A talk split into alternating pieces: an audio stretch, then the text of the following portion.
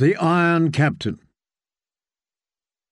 The wind was blowing from the north as the Iron Victory came round the point and entered the holy bay called Naga's Cradle. Victarion joined Nute the barber at her prow. Ahead loomed the sacred shore of Old Wyke, and the grassy hill above it, where the ribs of Naga rose from the earth like the trunks of great white trees, as wide around as a dromond's mast and twice as tall. The bones of the Grey King's Hall. Victarion could feel the magic of this place. Balon stood beneath those bones when he first named himself a king, he recalled. He swore to win us back our freedoms. And Tarle the thrice drowned placed a driftwood crown upon his head. Balon, they cried, Balon, Balon King! They will shout your name as loud, said Nute, Victarion nodded, though he did not share the barber's certainty. Balon had three sons, and a daughter he loved well. He had said as much to his captains at Moat Cailin when first they urged him to claim the sea stone chair. Balon's sons are dead, Red Ralph Stonehouse had argued, and Asha is a woman. You were your brother's strong right arm. You must pick up the sword that he let fall. When Victarion reminded them that Balon had commanded him to hold the moat against the Northmen, Ralph Kenning said, The wolves are broken, lord. What good to win this swamp and lose the isles? And Ralph the Limper added, The crow's eyes has been too long away. He knows us not. Euron Greyjoy, King of the Isles and the North. The thought woke an old rage in his heart, but still. Words are wind, Victarion told them, and the only good wind is that which fills our sails. Would you have me fight the crow's eye? Brother against brother, Ironborn against Ironborn? Euron was still his elder, no matter how much bad blood might be between them. Ah, no man is as accursed as the Kingslayer. But when the Damphair's summon came, the call to King's Moot. Then all was changed. Aeron speaks with the drowned god's voice, Victarion reminded himself. And if the drowned god wills that I should sit the sea stone chair. The next day he gave command of Moat Cailin to Rafe Kenning, and set off overland for the Fever River, where the Iron Fleet lay amongst the reeds and willows.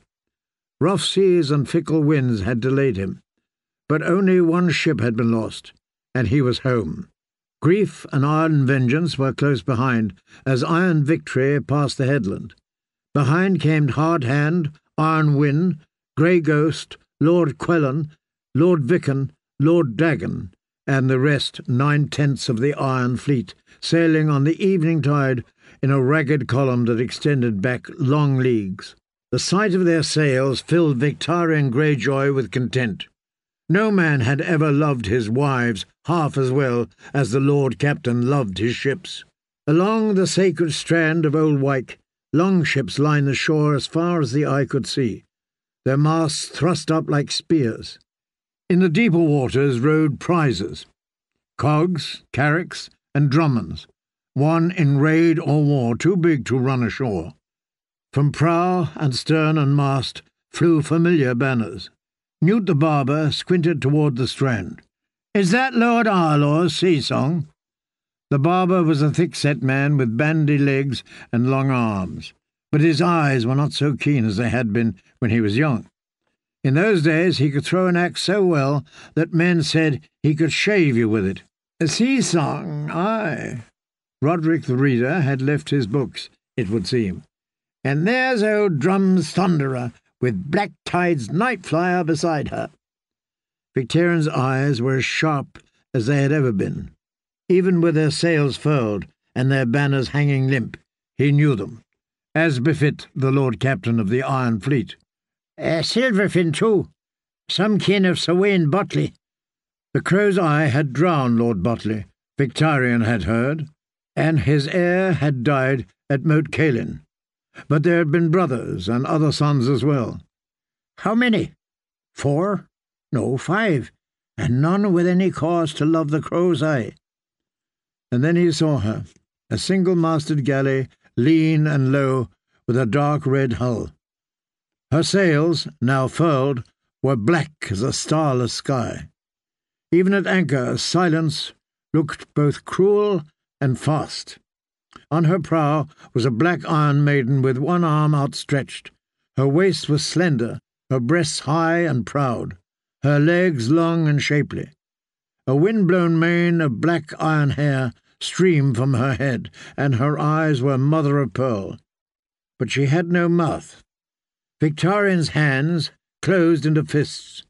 He had beaten four men to death with those hands, and one wife as well. Though his hair was flecked with hoarfrost, he was as strong as he had ever been, with a bull's broad chest and a boy's flat belly. The Kingslayer is accursed in the eyes of gods and men. Balon had reminded him on the day he sent the crow's eye off to sea. He is here, Victarion told the barber. Drop sail. We proceed on oars alone. Command Grief and Iron Vengeance to stand between silence and the sea. The rest of the fleet to seal the bay. None is to leave save at my command, neither man nor crew. The men upon the shore had spied their sails.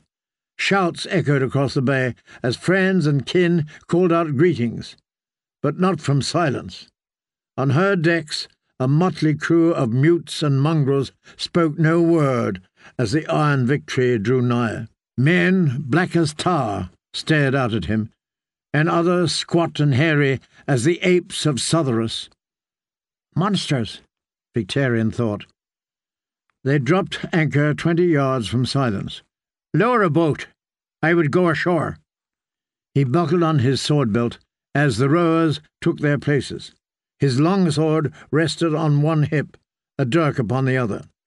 Nute the barber fastened the Lord Captain's cloak about his shoulders. It was made of nine layers of cloth of gold, sewn in the shape of the kraken of Greyjoy. Arms dangled to his boots. Beneath he wore heavy grey chainmail over boiled black leather. In Moat Cailin he had taken to wearing mail day and night. Sore shoulders and an aching back were easier to bear than bloody bowels. The poisoned arrows of the bog devils need only scratch a man, and a few hours later he would be squirting and screaming as his life ran down his legs in gouts of red and black. Whoever wins the sea stone chair, I shall deal with the bog devils. Victarion donned a tall black war helm, wrought in the shape of an iron kraken. Its arms coiled down around his cheeks to meet beneath his jaw. By then the boat was ready. I put the chess into your charge, he told Nute as he climbed over the side. See that they are strongly guarded. Much depended on the chests. As you command, Your Grace, Victarion returned a sour scowl. I am no king as yet. He clambered down into the boat. Aeron Damphair was waiting for him in the surf, with his water skin slung beneath one arm. The priest was gaunt and tall, though shorter than Victarion. His nose rose like a shark's fin from a bony face, and his eyes were iron. His beard reached to his waist and tangled ropes of hair slapped at the back of his legs when the wind blew. Brother, he said, as the waves broke white and cold around their ankles, what is dead can never die. But rises again, harder and stronger. Victarion lifted off his helm and knelt. The bay filled his boots and soaked his breeches as Aeron poured a stream of salt water down upon his brow. And so they prayed. Where is our brother, Crow's Eye? the Lord Captain demanded of Aeron Damphair when the prayers were done. He is in the great tent of cloths of gold, there where the din is loudest. He surrounds himself with godless men and monsters worse than before. In him our father's blood went bad. Our mother's blood as well. Victarion would not speak of kingslaying. Here in this godly place, beneath the bones of Naga and the great king's hall. But many a night he dreamed of driving a mail fist into Euron's smiling face, until the flesh split and his bad blood ran red and free. I must not. I pledge my word to Balon. All have come? he asked his priestly brother. All who matter. The captains and the kings. On the Iron Islands they were one and the same, for every captain was a king on his own deck, and every king must be a captain. Do you mean to claim our father's crown? Victarion imagined himself seated on the sea stone chair. If the drowned god wills it. The waves will speak, said Aeron Damphair as he turned away. Listen to the waves, brother. Aye. He wondered how his name would sound, whispered by waves, and shouted by captains and the kings. If the cup should pass to me, I will not set it by. A crowd had gathered round to wish him well and seek his favour. Victarion saw men from every isle black tides, Tawneys, Orkwoods, stone trees, Wynches, and many more. The good brothers of Old Wyke, the good brothers of Great Wyke, and the good brothers of Orkmont all had come. The Codds were there, though every decent man despised them. Humble shepherds, weavers, and netleys rub shoulders with men from houses ancient and proud, even humble humbles, the blood of thralls and salt wives. Of Volmark clapped Victarion on the back. Two Sparrs pressed a wineskin into his hands. He drank deep, wiped his mouth, and let them bear him off to their cook fires, to listen to their talk of war and crowns and plunder, and the glory and the freedom of his reign. That night the men of the Iron Fleet raised a huge sailcloth tent above the tide line, so Victarion might feast, half a hundred famous captains, on roast kid, salted cod, and lobster. Aeron came as well. He ate fish and drank water, whilst the captains quaffed enough ale to float the Iron Fleet. Many promised him their voices. Fralegg the Strong, clever Alvyn Sharp, humpbacked Hotho Harlaw. Hotho offered him a daughter for his queen. I have no luck with waves, Victarion told him. His first wife died in childbed, giving him a stillborn daughter. His second had been stricken by a pox, and his third. A king must have an heir, Hotho insisted. The crow's eye brings three sons to show before the king's moot. Ah, bastards and mongrels, how old is this daughter? Twelve, said Hotho. Fair and fertile, newly flowered, with hair the colour of honey. Her breasts are small as yet, but she has good hips. She takes after her mother more than me. Victarion knew that to mean the girl did not have a hump. Yet when he tried to picture her, he only saw the wife he'd killed. He had sobbed each time he struck her, and afterwards carried her down to the rocks to give her to the crabs. I will gladly look on the girl once I am crowned, he said. That was as much as Hotho dared hope for, and he shambled off, content. Baelor Blacktyde was more difficult to please. He sat by Victarion's elbow in his lamb's wool tunic of black and green vary, smooth-faced and comely. His cloak was sable, and pinned with a silver seven-pointed star. He had been eight years a hostage in Oldtown, and had returned a worshipper of the seven Greenland gods. Balon was mad, Aeron is madder, and is maddest of them all, Lord Baelor said. And what of you, Lord Captain? If I shout your name, will you make an end of this mad war? Victarion frowned. Would you have me bend the knee? If need be. We cannot stand alone against all Westeros. King Robert proved that, to our grief. Balon would pay the iron price for freedom, he said, but our women bought Balon's crowns with empty beds. My mother was one such. The old way is dead. Ah, what is dead can never die, but rises harder and stronger. In a hundred years men will sing of Balon the Bold. Balon the Widowmaker, call him. I will gladly trade his freedom for a father. Have you one to give me? When Victarion did not answer, Black Blacktyde snorted and moved off. The tent grew hot and smoky. Two of Gorold Goodbrother's sons knocked a table over fighting. Will Humble lost a wager and had to eat his boot. Little Lenwood Tawney fiddled, whilst Romney Weaver sang The Bloody Cup and Steel Rain, and other old reeving songs. Qarl the Maid and Eldred Codd danced the finger dance. A roar of laughter went up when one of Eldred's fingers landed in Rafe the Limper's wine cup. A woman was amongst those laughing. Victarion rose and saw her by the tent flap, whispering something in the ear of Qarl the maid that made him laugh as well. He had hoped she would not be fool enough to come here, yet the sight of her made him smile all the same. Asha! he called in a commanding voice. Niece! She made her way to his side, lean and lithe, in high boots of salt-stained leather, green woolen breeches, and brown quilted tunic, a sleeveless leather jerkin half unlaced. Nuncle! Asha Greyjoy was tall for a woman, yet she had to stand on her toes to kiss his cheek. I am pleased to see you at my Queen's Moot. A Queen's Moot? Victarion laughed. You drunk, niece? Sit. I did not spy your black wind on the strand. I beached her beneath Norne Goodbrother's castle and rowed across the island. She sat on a stool and helped herself unasked to Nute the barber's wine. Newt raised no objection. He had passed out drunk some time ago. Who holds the moat? Rafe Kenning. With the young wolf dead, only the bog devils remain to plague us. Uh, the Starks were not the only Northmen.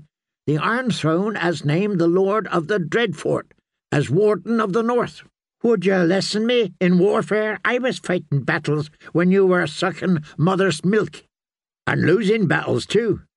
Asha took a drink of wine. Victarion did not like to be reminded of Fair Isle. Every man should lose a battle in his youth, so he does not lose a war when he is old. You have not come to make a claim, I hope. She teased him with a smile. And if I have, there are men who remember when you were a little girl swimming naked in the sea and playing with your doll. I played with axes too. You did, he had to grant. But a woman wants a husband, not a crown. When I am king, I'll give you one.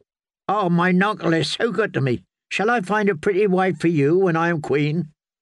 I have no luck with waves. How long have you been here? Long enough to see that Uncle Damphair has woken more than he intended. The Drumm means to make a claim, and Tarle the thrice drowned was heard to say that Maron Volmark is the true heir of the Black Line. The king must be a kraken. The crow's eye is a kraken. The elder brother comes before the younger. Asha leaned closer. But I am the child of King Balon's brother, so I come before you both. Hear me, nuncle. But then a sudden silence fell. The singing died. Little Lenwood Tawney lowered his fiddle. Men turned their heads. Even the clatter of plates and knives was hushed. A dozen newcomers had entered the feast tent. Victarion saw pinch-faced Jon Myre, tall old Browntooth, left hand Lucas Codd. Germund Botley crossed his arms against the gilded breastplate he had taken off a Lannister captain during Balon's first rebellion. Orkwood of Orkmont stood beside him. Behind them were Stonehand, Quellon Humble, and the red oarsman with his fiery hair in braids. Rafe the shepherd, too, and Rafe of Lordsport, and Qarl the thrall. And the crow's eye, Euron Greyjoy. Ah, he looks unchanged, Victarion thought. He looks the same as he did the day he laughed at me and left. Euron was the most comely of Lord Quellon's sons, and three years of exile had not changed that. His hair was still black as a midnight sea, with never a whitecap to be seen, and his face was still smooth and pale beneath his neat dark beard. A black leather patch covered Euron's left eye, but his right was blue as a summer sky.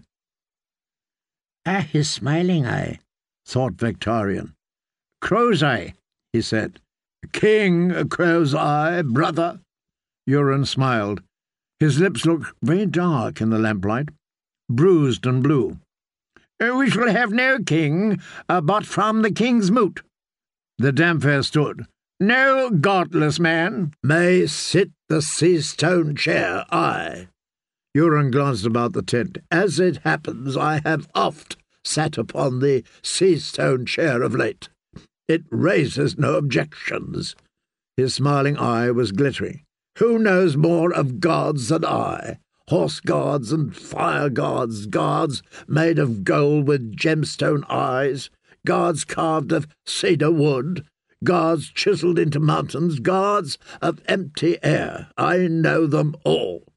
I've seen their peoples garland them with flowers, and shed the blood of goats and bulls and children in their names, and I have heard the prayers in half a hundred tongues. Cure my withered leg, make the maiden love me, grant me a healthy son. Save me, succour me, make me wealthy, protect me, protect me from mine enemies, protect me from the darkness, protect me from the crabs inside my belly, from the horse lords, from the slavers, from the cell swords at my door. Protect me from the silence. he, he laughed Godless? Why, Aeron, I am the godliest man ever to raise sail. You serve one god, Damphair, but I have served ten thousand, from Ib to Asshai. When men see my sails, they pray. The priest raised a bony finger. They pray to trees and golden idols and goat-headed abominations, false gods. Just so, said Euron, and for that sin I kill them all. I spill their blood upon the sea, and sow their screaming women with my seed. Their little gods cannot stop me so plainly. They are false gods. I am more devout than even you, Aeron. Perhaps it should be you who kneels to me for blessing. The red oarsman laughed loudly at that, and the others took their lead from him. Fools, said the priest, fools and thralls and blind men. That is what you are. Do you not see what stands before you? A king, said Quellon humble. The Damphair spat and strode out into the night. When he was gone, the crow's eye turned his smiling eye upon Victarion.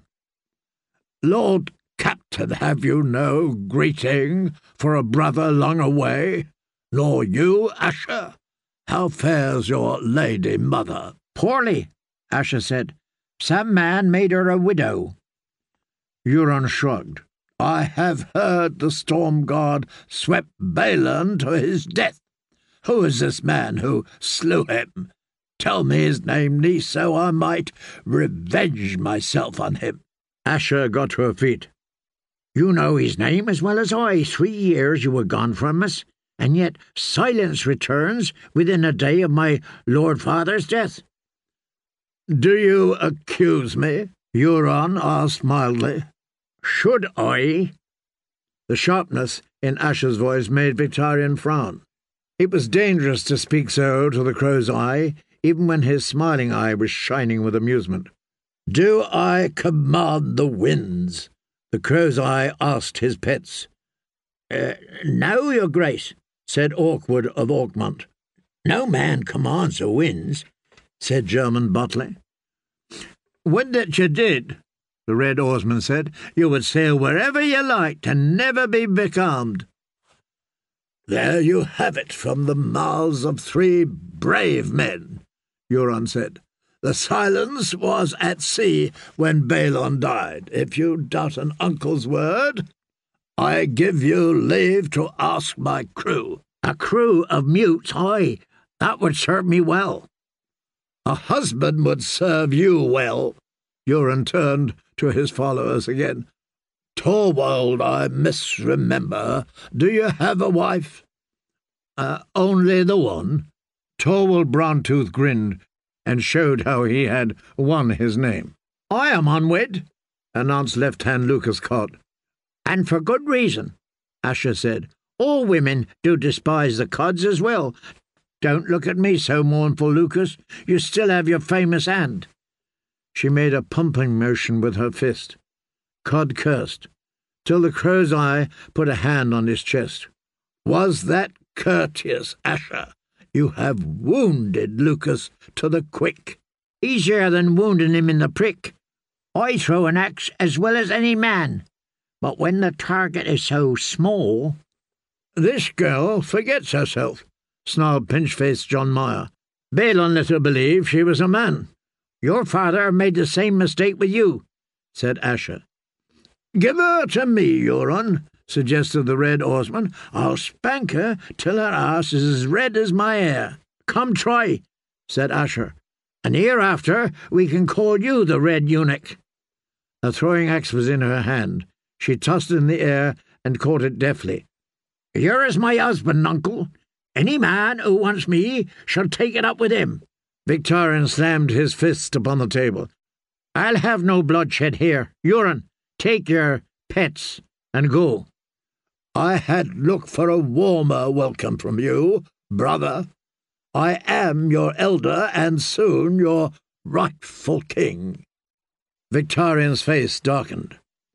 When the king's Kingsmoot speaks, we shall see who wears the driftwood crown. Oh, on that we can agree. Euron lifted two fingers to the patch that covered his left eye and took his leave. The others followed at his heels like mongrel dogs.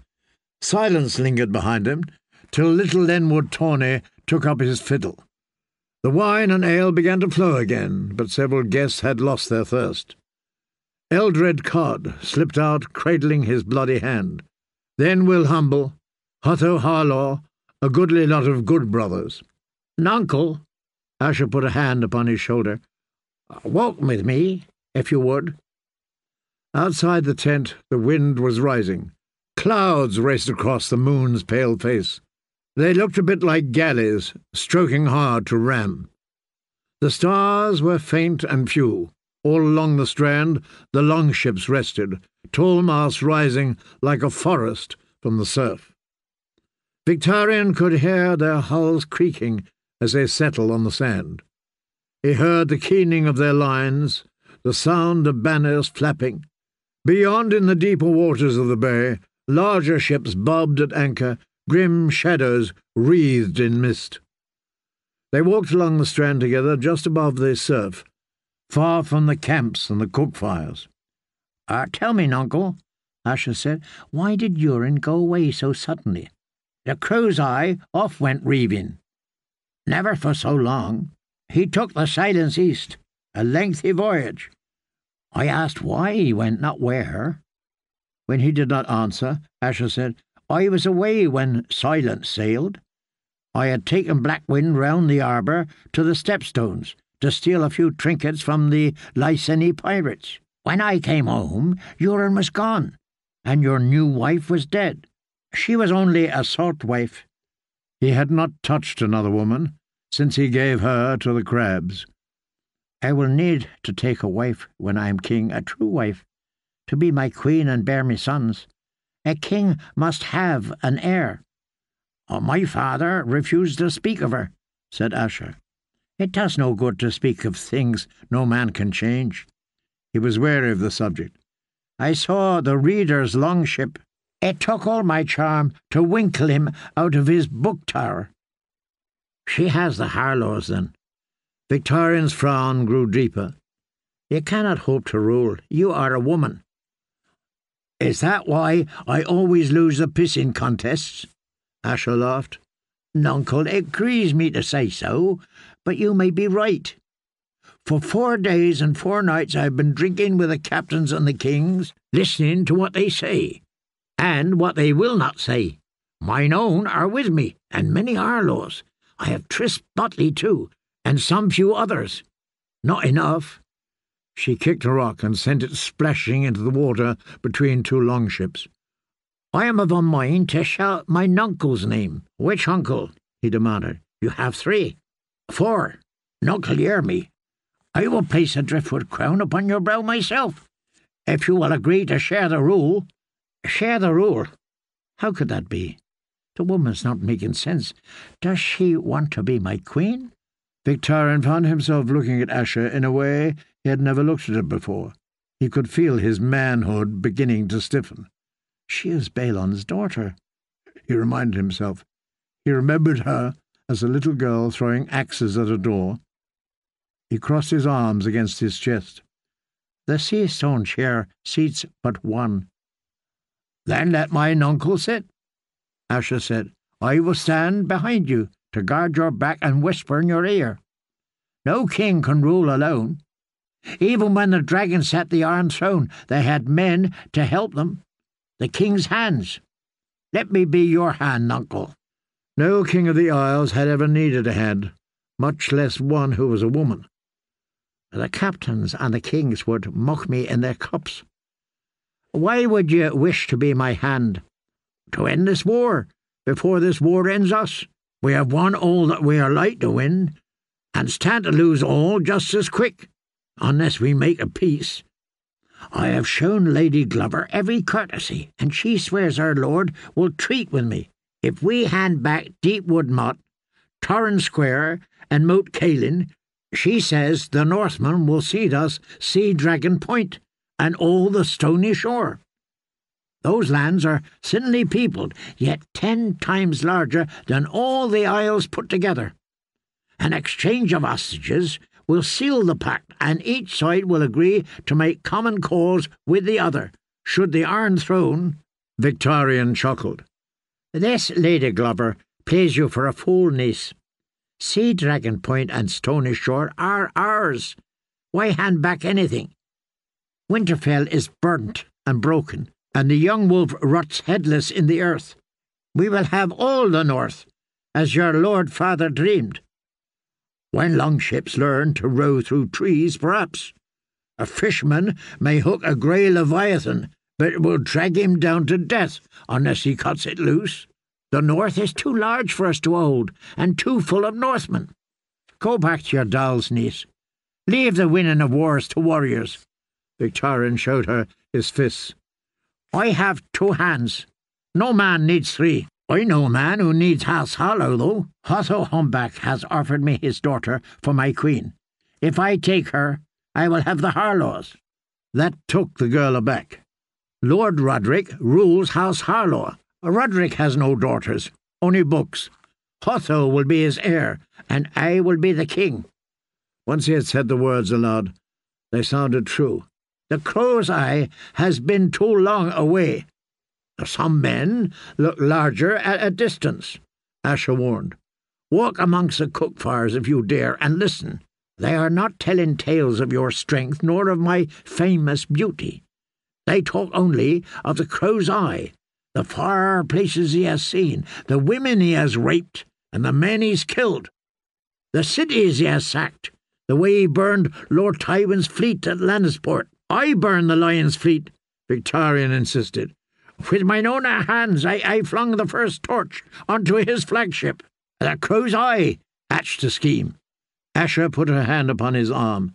And killed your wife as well, did he not?